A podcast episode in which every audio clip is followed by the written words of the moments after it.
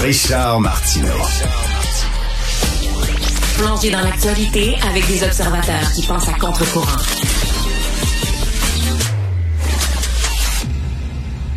Alors, 26 femmes ont été tuées en 2021 au Québec, dont la vaste majorité dans un contexte conjugal. Il y a vraiment trop de féminicides au Québec. D'ailleurs, un, c'est un de trop.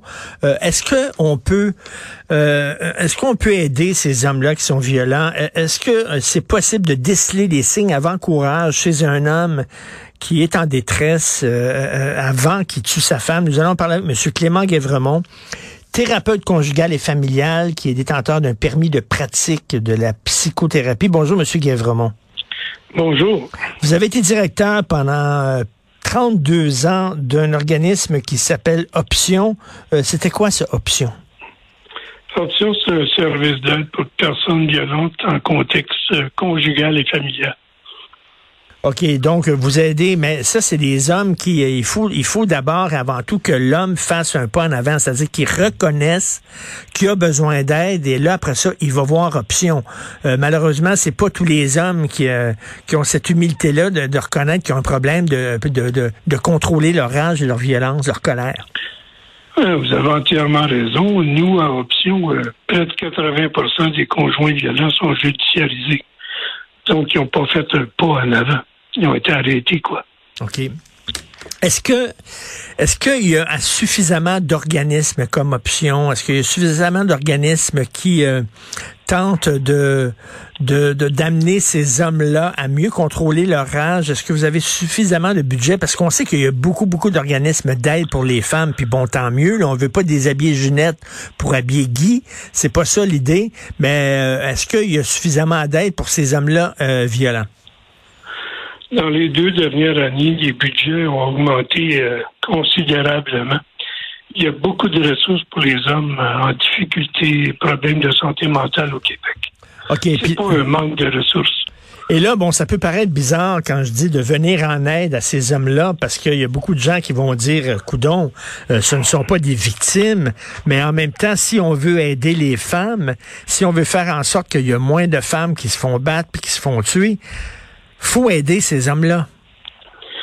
Oui, mais en matière de violence conjugale, la loi doit être dite.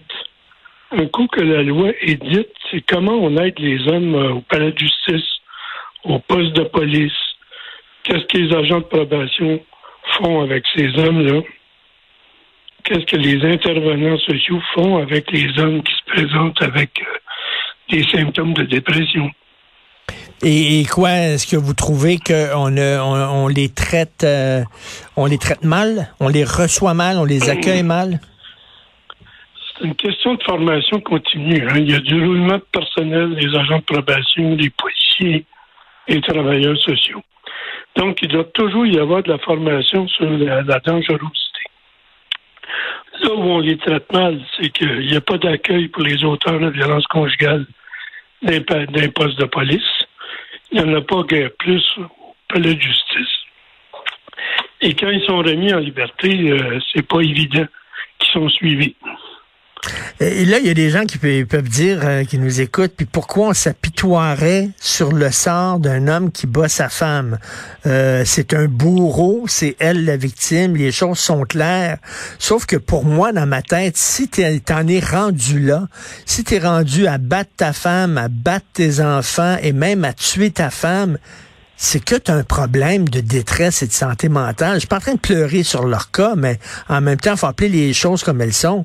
Euh, c'est pas normal d'agir comme ça envers des femmes. Moi, je suis entièrement d'accord avec vous. Non, il ne s'agit pas juste de démoniser les conjoints violents. Il s'agit aussi d'avoir un regard sur qu'est-ce qu'ils portent comme souffrance. Il faut leur apporter de l'aide si on veut qu'ils arrêtent. Et vous, vous avez euh, euh, travaillé avec euh, plusieurs hommes qui avaient des problèmes de violence. Est-ce que c'est parce qu'ils ont été élevés comme ça? Est-ce que leur père était violent? Est-ce qu'ils ont vu leur père battre leur mère, puis c'est pour ça qu'ils sont comme ça maintenant? C'est un mélange des deux. Hein. Il y a des hommes violents qui sont devenus violents à cause de la négligence, de la maltraitance, assez souvent la maltraitance du père. Et ils se retrouvaient avec une mère non protectrice Fait qu'ils considèrent que les deux étaient violents de cette manière-là. OK. Comment on peut, est-ce que euh, on peut vraiment euh, euh, interrompre le cercle, le, cercle vicieux de la violence? Est-ce qu'on peut guérir, entre guillemets, ces gens-là, puis les amener à dire, ben regarde, là, c'est parce que ça n'a pas de sens la façon dont tu agi. Il faut que tu te prennes en main, mon gars, il faut que tu contrôles tes accès de colère. C'est un long processus, Il hein. faut vraiment développer la volonté réelle de changement il faut être ouvert à regarder les histoires traumatiques que l'on porte à l'intérieur de soi. Parce que là, j'imagine, il y a des gars, vous dites, il y a plusieurs de, clients, de patients de ces, de, ces groupes-là euh, qui ont été euh, judiciarisés, donc qui sortent de prison. Euh, Est-ce qu'ils vont vraiment de bonne foi ou ils vont là pour essayer d'avoir euh, euh, soit ils sont en prison, puis on dit si tu suis une thérapie, tu as peut-être plus de chances de sortir aux deux tiers de ta peine, d'avoir une peine moins lourde, etc., d'avoir euh, des sorties occasionnelles. Euh, est-ce que jusqu'où on peut savoir si le gars est de bonne foi ou il fait ça juste pour passer moins de temps en prison? Ben, si on parle juste des conjoints violents judiciarisés, c'est sûr et certain qu'on est dans le domaine de l'aide contrainte et que les hommes sont contraints de venir consulter. Là, il faut que le suivi des agents de probation soit étalé dans le temps et non pas à court terme.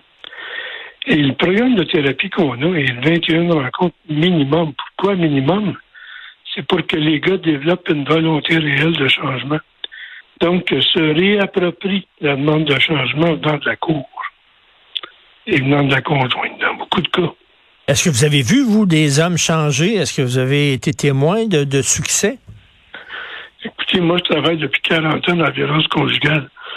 Je cherche le plus petit changement réaliste réalisable. Et je constate qu'il y a des hommes qui changent. Je constate aussi qu'il y a des hommes qui régressent et qui reviennent nous voir. Mais c'est pas un gros pourcentage ceux qui reviennent nous voir. Mais un gars qui est violent envers sa femme, est-ce que c'est un gars qui est violent en général? Est-ce qu'il peut être violent aussi, euh, je sais pas, moi, au volant? Est-ce qu'il y a des cas de rage au volant? Est-ce qu'il est violent avec ses confrères de travail, tout ça? Ou c'est seulement envers euh, son épouse? Oui, on est surtout avec des hommes violents envers la, conjointe et les enfants. Il y en a un certain nombre qui sont qu'il faut les regarder bien attentivement parce qu'ils sont violents au travail, violents au volant c'est des troubles de personnalité, là. OK. Ben, en tout cas, j'espère qu'il va y avoir beaucoup d'organismes comme ça, que vous avez des budgets suffisants. Euh, je reviens, c'est pas de, c'est pas de pleurer sur le sort de ces hommes-là. C'est vrai que c'est des bourreaux, mais si on veut régler ce problème-là, faut régler le problème à la source. Euh, pas seulement aider la femme à se sauver, mais aussi essayer de changer euh, l'idéologie de ces gars-là. Donc, merci beaucoup, M. Clément Guévremont, thérapeute conjugal. Merci, bonne journée. Merci.